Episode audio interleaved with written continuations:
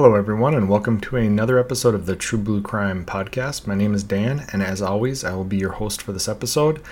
This is going to be a shorter episode for the first time in the history of the podcast. I started researching a case this morning that I thought I could squeeze into one episode before our flyover country episode that is slotted for tomorrow. However, I quickly realized that I was getting too deep in the weeds on that case. There was just too much to cover, and I didn't want to make a one and a half hour episode. And I also didn't want to cut out a half hour of content. So, the episode that I was working on this morning is now going to turn into a two part episode that will air on Saturday and Sunday. And I instead quickly researched and found this episode to cover today. So, before we get into the episode, if you'd like to get any updates about what the podcast is up to, please like and follow the True Blue Crime Productions Facebook page. And if you'd like to email the host directly, my email is truebluecrimeproductions at gmail.com. And if you can, please support the show via Patreon. Any donation level helps, and any donations will receive a shout out in a future podcast. For no cost whatsoever, please rate and review the show on whatever platform you're listening to. It definitely helps spread the listenership. And without any further ado, let's dive into this episode of True Blue Crime. The past few years have seen a rapid growth in the industry of rental vacation homes. Sites such as VRBO and Airbnb offer an alternative style of lodging than your typical hotel resort. While some vacation rental homes allow you to access the entire house, others are partial home rentals, and while the websites offering these partial home rentals are new, the idea of a bed and breakfast has been popular for almost 100 years. While people did rent out part of their homes throughout history, the dedicated bed and breakfast idea took off in the London area in the 1940s. Lacking accommodation for the influx of Allied troops that were helping the RAF, the Royal Air Force, and eventually troops that took part in the planning of D Day, people were happy to set aside bedrooms in their home for sleeping quarters and allow their guests to eat meals with them and relax in the common areas. The idea of a bed and breakfast grew from there, and now most establishments are historical style homes where the owners live year round and provide food, lodging, and in some cases recreational activities for their guests. They often serve communities that are too small to have a dedicated hotel or resort style accommodation, but exist in an area where people may want to travel and relax. An example of such a community is Newry, Maine. Located just a short drive off the Appalachian Trail, the city is known for its beautiful views of the mountains to the north and its less than two hour drive to the towns of Portland, Maine, and the Atlantic Ocean. Offering alpine skiing in the winter, the town of roughly 411 people enjoys a nice mix of small town life and the tourism economy. But this quaint little town would be rocked by a series of four murders over the Labor Day weekend in 2006. 50 year old James Whitehurst would not have been your typical Maine resident. Born in California and spending his childhood between California and Florida, it would have taken James time to settle into the harsh Maine winters. But children have a way of making those sacrifices worth it, and that is exactly what brought James to Maine. He was fighting for custody of his kids, who had been taken to Maine from Arkansas by his common law wife. Finding work in a small town, especially for someone who isn't local, isn't always easy, but James landed a job as the handyman at the Black Bear Bed and Breakfast in Newry. The bed and breakfast was a remodeled farmhouse and inn located along the Sunday River just west of town. The farmhouse featured seven bedrooms on a quiet property just south of the Appalachian Mountains and across the river from the Sunday River ski area. The location would be the perfect getaway for a couple on a date weekend or someone doing a more comfortable trek down the Appalachian Trail. The inn was owned by 65 year old Julie Bullard, and she allowed James Whitehurst to live on the property in exchange for his work around the grounds. Julie had purchased the property a few years prior and fixed it up, having moved here from San Francisco and putting her own touch on the property itself. However, the property was now up for sale due to increasing costs of keeping the, the property running and lack of revenue. The bed and breakfast did have another full time resident, a man named Christian Nielsen, who's a 31 year old cook who had been living at the bed and breakfast for a few months and worked in the kitchen at a nearby inn. It was Labor Day weekend 2006, and on Friday, September 1st, Nielsen invited Whitehurst to go fishing with him in Upton, Maine, which is roughly 10 to 15 miles away from Newry. Whitehurst accepted this invite, and after fishing, Nielsen would show up for his shift on Friday at the inn before returning to the Black Bear bed and breakfast on Friday night. By Monday, September 4th, he was under arrest for four murders, and this beautiful town, little town was in shock.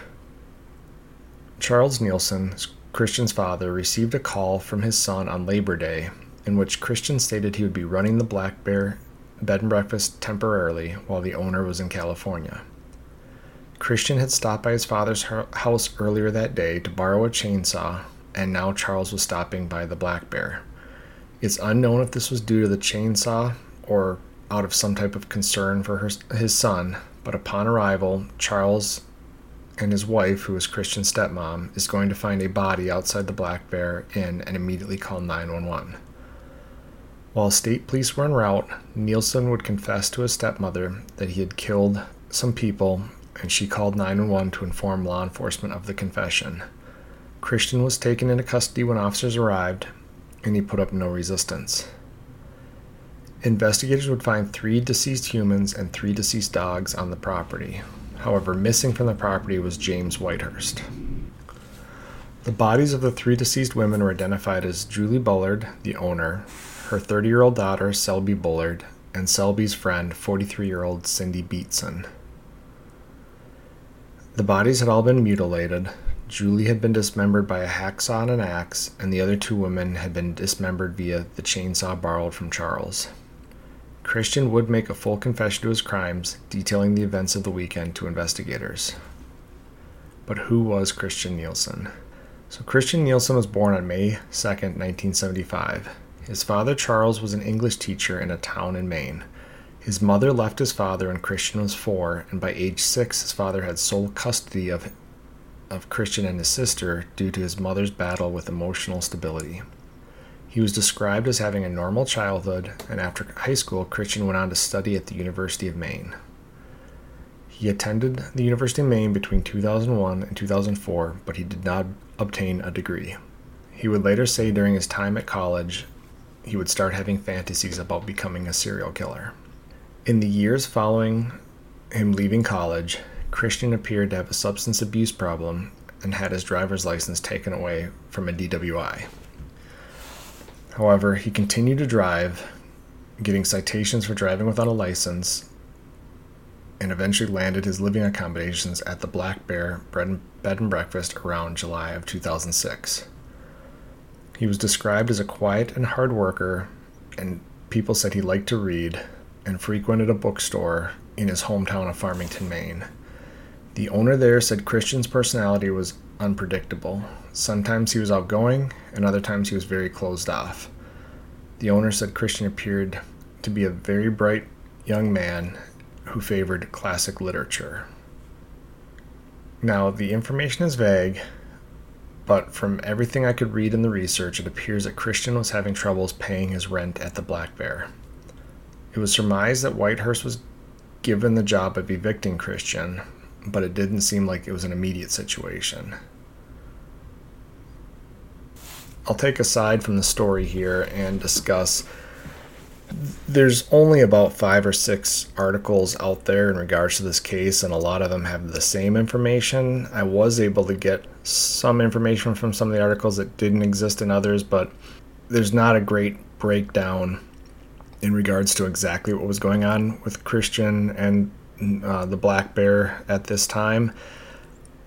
There was just talk about Christian not paying his rent and speculation. I think at least one of the articles that Julie may have asked Whitehurst to ask Christian to leave.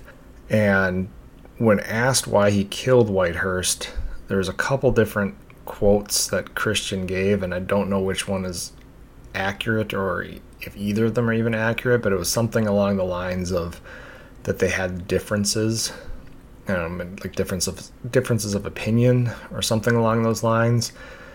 Uh, but as we're going to see, I think it's going to spell out just based on the research that what I think happened was that Whitehurst likely told him that he was going to need to be packing up his stuff and leaving at some point, but it wasn't something where it was grab your stuff and go.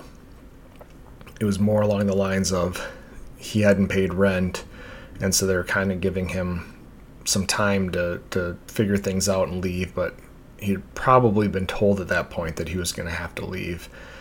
And as I mentioned earlier, the, Julie had actually put up the black bear for sale. I want to say it was like February of 2006 is when it went up for sale. And this is seven months later, I guess. And this is 2006, so this is kind of right in the beginning, if not already into the housing crisis. Uh, I should say the mortgage crisis, real estate crisis, whatever you want to call it, the bubble bursting in, in real estate. Even regular houses in normal communities with all the foreclosures and everything that was going on the at that time we had those adjustable rate mortgages and I, again i wish there was more information out there about the case and maybe that was what julie had run into here is that she had gotten a mortgage for this black bear that the rate was going to adjust and she couldn't afford to run it anymore. It looked like she had done a lot of work to it. The pictures online looked really nice, and it had said that there was like a tennis court and a pool on the property. So, I mean, this was a pretty nice place. And then some places said it was a seven bedroom, other places said it was a six bedroom. I'm going to think that maybe since Julie lived on the property, maybe it was something where there was six bedrooms available to rent. So it was being reported two different ways there. But ultimately, Julie was really only letting Christian live there because he was supposed to be paying a, a steady rent, which would help her with the bills. Because as we're going to find out, it's lucky that nobody else was living there full time other than James. James had a room, but that was an agreement between him and Julie that he would keep up the property. So she didn't have labor costs, but she had to give up one of the rooms to rent. But this is going to be Labor Day weekend, and there are no other guests. So I don't know if because the place was for sale, she had already stopped renting to seasonal guests or what. But I, I would assume that Labor Day weekend, kind of the, the last official weekend of summer, that that would have been a weekend in which you would have expected at least a couple of the rooms at this bed and breakfast to be rented. And the fact that they weren't makes me question whether she was still really operating it as a bed and breakfast.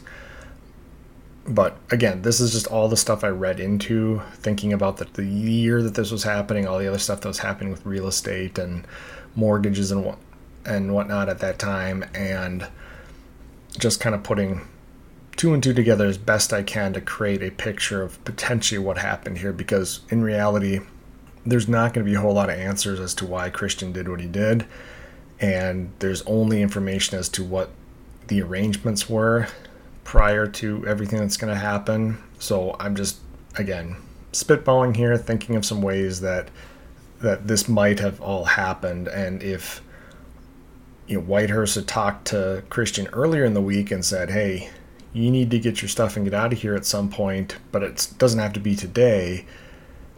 Yes, there would have been a clock ticking in the back of Christian's head, like I need to leave here at some point but at the same time, it, that wouldn't necessarily indicate that there was bad blood between him and Whitehurst. So the fact that Christian invited him to go fishing likely would not have raised any alarm bells in Whitehurst Whitehurst's head at that point that anything sinister was going to go down.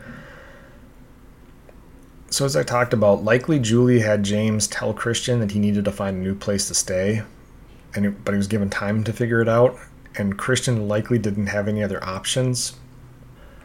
I'm guessing that when Christian found a bed and breakfast that either was not operating at that time or at least was struggling to operate, that he probably got some pretty good deal for what he was going to be charged for rent each month to stay there. And he probably wasn't going to find that type of a deal on rent anywhere else and likely didn't have anywhere else lined up. And if he didn't have money to pay the cheap rent, he likely wasn't going to have money to pay rent that was going to be more expensive. So he's kind of caught in this if I leave, I'm basically homeless mentality. So likely he kind of started to panic a bit. And whether there was an argument between him and Whitehurst out on this fishing trip, or whether Christian just was going to follow through on his ideas that he wanted to be a serial killer. Uh, he ends up shooting uh, James Whitehurst in the back of the head a couple times while they're out in the wooded area, uh, about 10 to 15 miles or minutes away from Newry. Uh, it was said that they had Subway together for lunch. So again, it doesn't seem like something where there's animosity between the two of them. The witnesses would later say they shared this lunch together at Subway. Everything seemed normal, and then that afternoon, sometime between them eating lunch together and Christian showing up for his shift at the kitchen at the inn near in nearby, I think it was Bethel was the name of the town that he worked in. He shoots James Whitehurst twice. Not a lot of information other than just those are the specifics, those are the facts that we know. Christian would work that shift at the inn. Everybody said he acted completely normal and then returned to, to stay in the Black Bear. The next day, he would go back to where the uh, he had shot Whitehurst and he started to dig a shallow grave. And one thing that people don't realize, I guess, in, if you watch movies, seems like people digging graves, you know, it's like 15, 20 minutes and they've got this six foot deep by six foot long grave.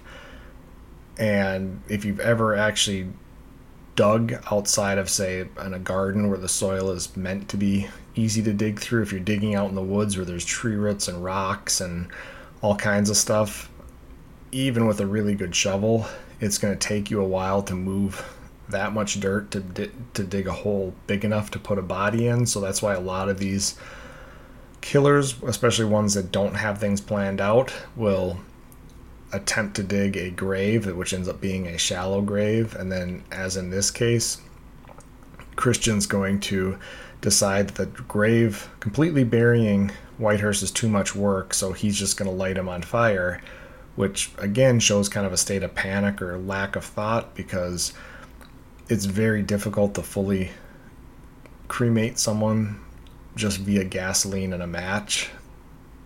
Uh, the human body is just not designed to burn to ashes that way. So, what he ends up with is Whitehurst's body partially burned in a shallow grave.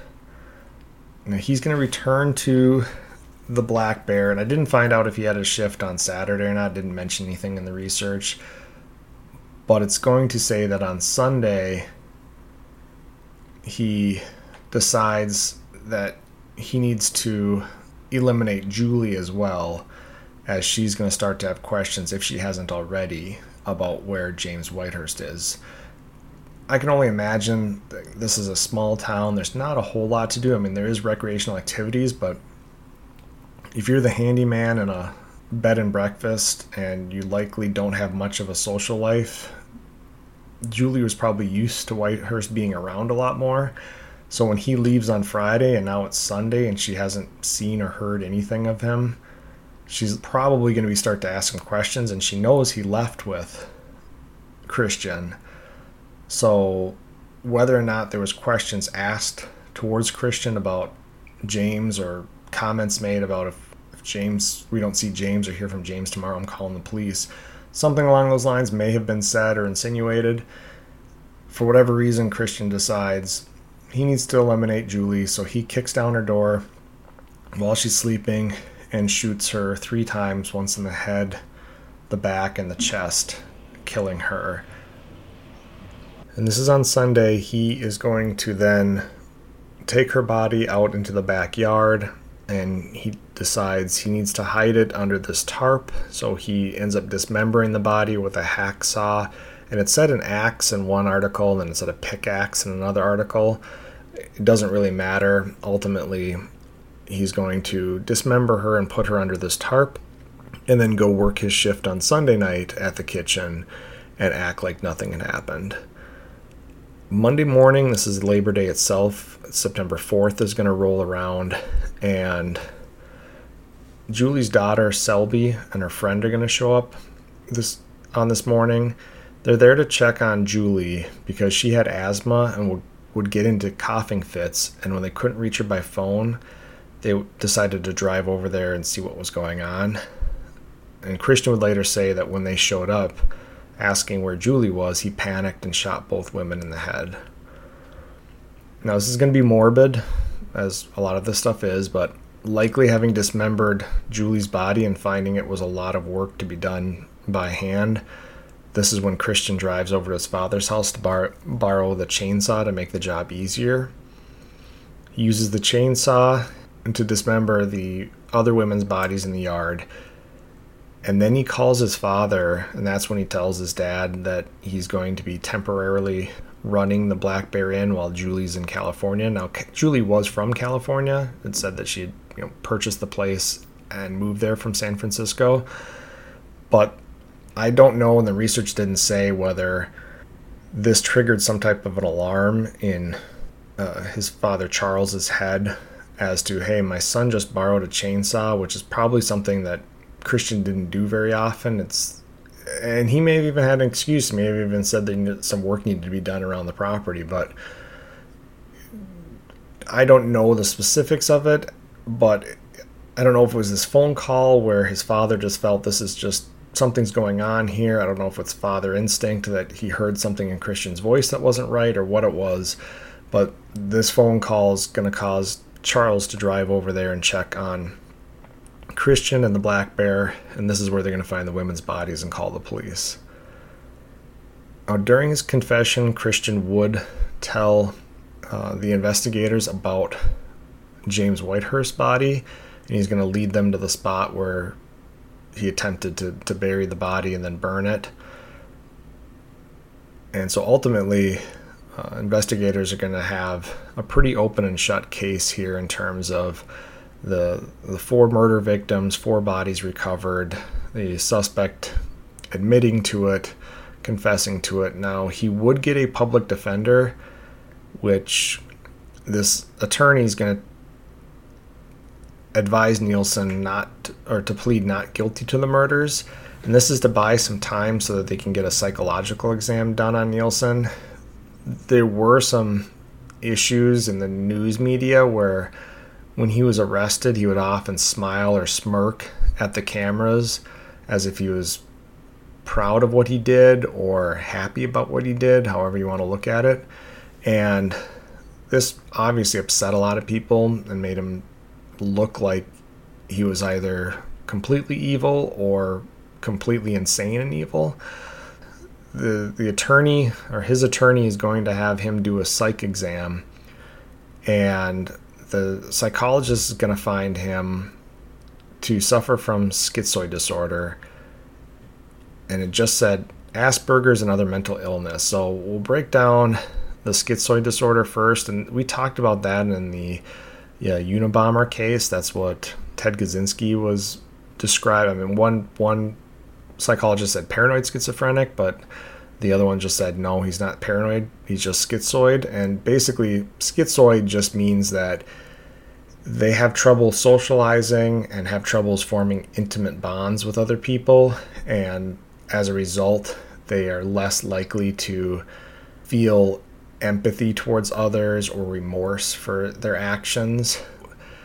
The, disorder itself does not prevent him from knowing right from wrong. We've talked before about that being the main uh, measuring stick when it comes to, to if, whether they could be found criminally responsible or not so he's got the schizoid disorder. That doesn't disqualify him from being charged and potentially convicted of these crimes. Asperger's, it's a form of high functioning autism and usually affects more of again those social cues, those social understandings, some behavioral stuff, but not to the point of knowing not knowing right from wrong. And then it's just that other mental illnesses. Clearly, I would assume if there was a mental illness in that diagnosis that would relate to a complete loss of psychological function, it would have been brought up. I think the major ones were the schizoid and the Asperger's, and neither of those disqualified him from being able to stand trial.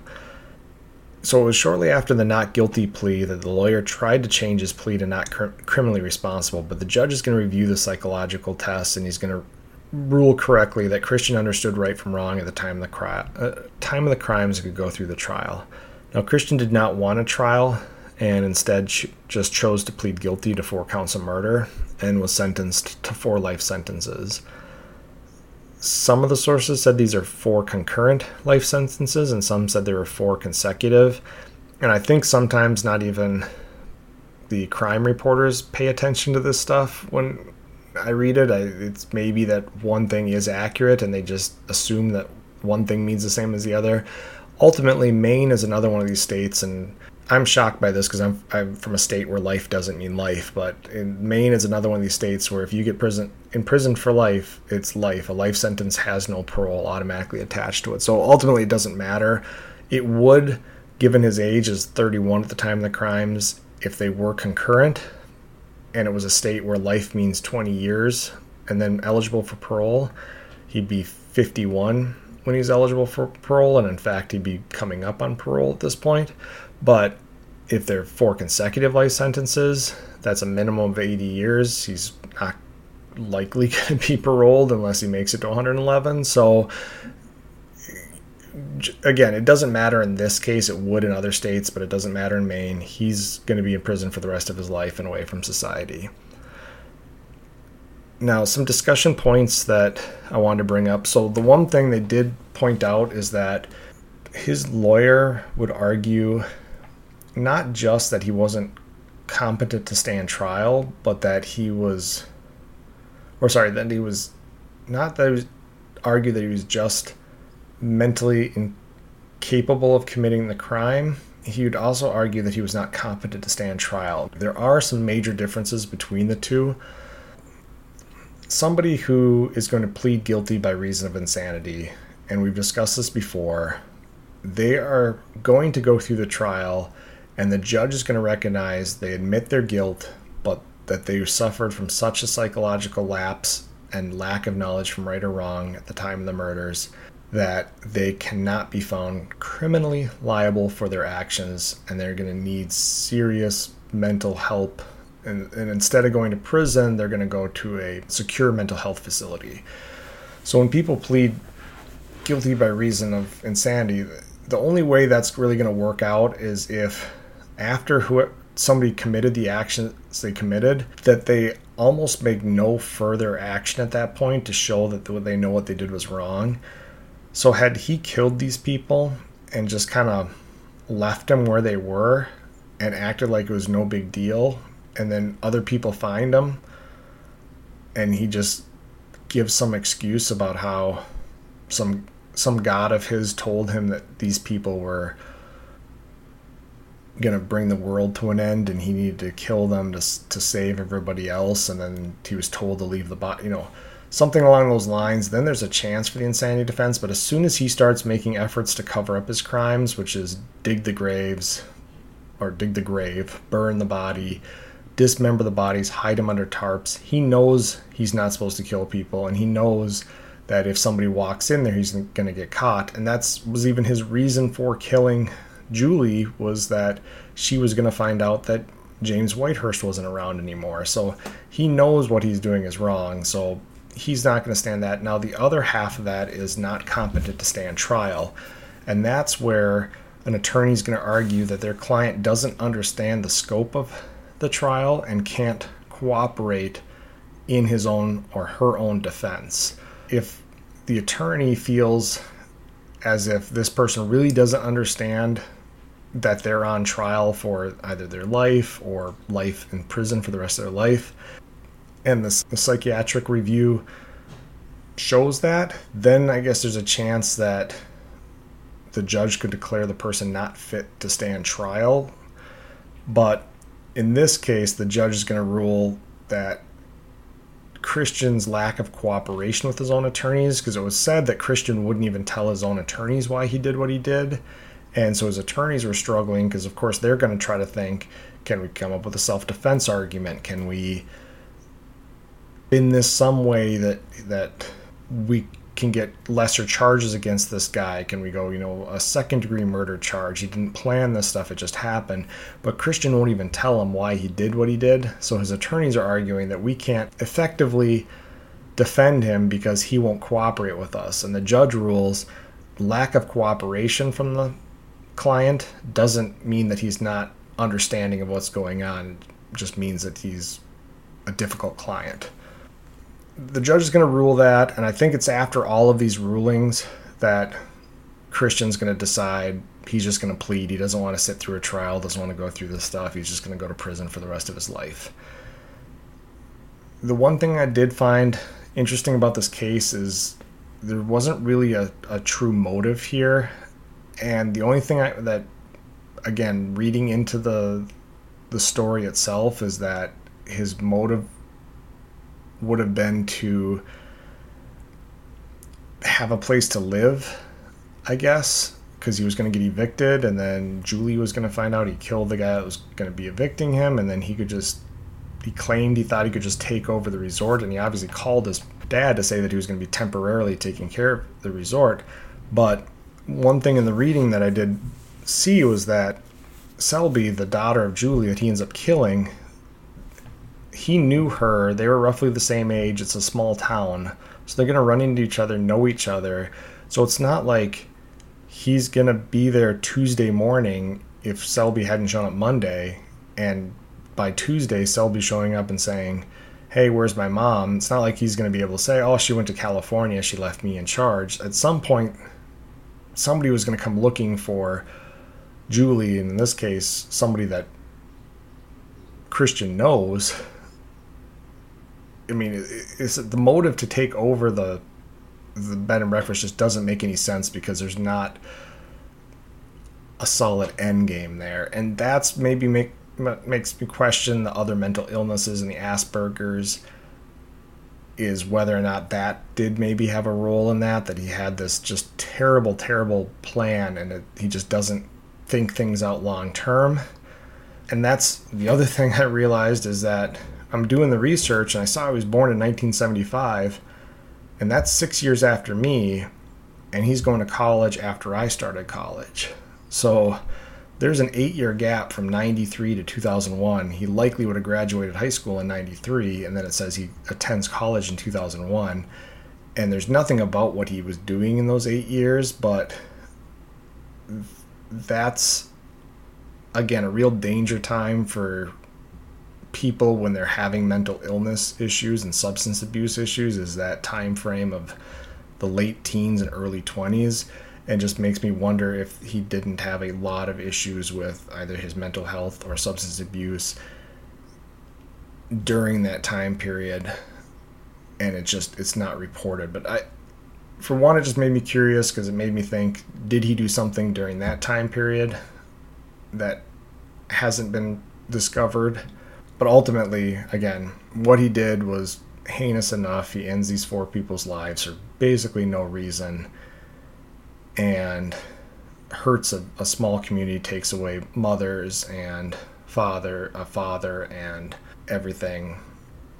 But again, this was a case a I didn't really plan on doing right now. I had it on my list of cases to cover because I'm trying to work my way all around the country. I don't want to just do cases from a certain region, and it seems when I do the research, also I find out I've already done two cases out of South Carolina, and I've already done, you know, I'm working on a second case out of Colorado, and so I'm trying to get them all around the U.S. And so I figured this was one of my lists or one of the cases out of Maine that I wanted to do at some point. So I figured since it was going to be a shorter episode, I'd be able to get it researched and recorded and edited today, and that actually gives me a chance to do the bigger episode in two parts on Saturday and Sunday and not be so rushed to get it out anyway because all three of my boys have a soccer tournament this weekend. So there's going to be a lot of podcasting and soccer coming up this weekend. But I appreciate you guys listening.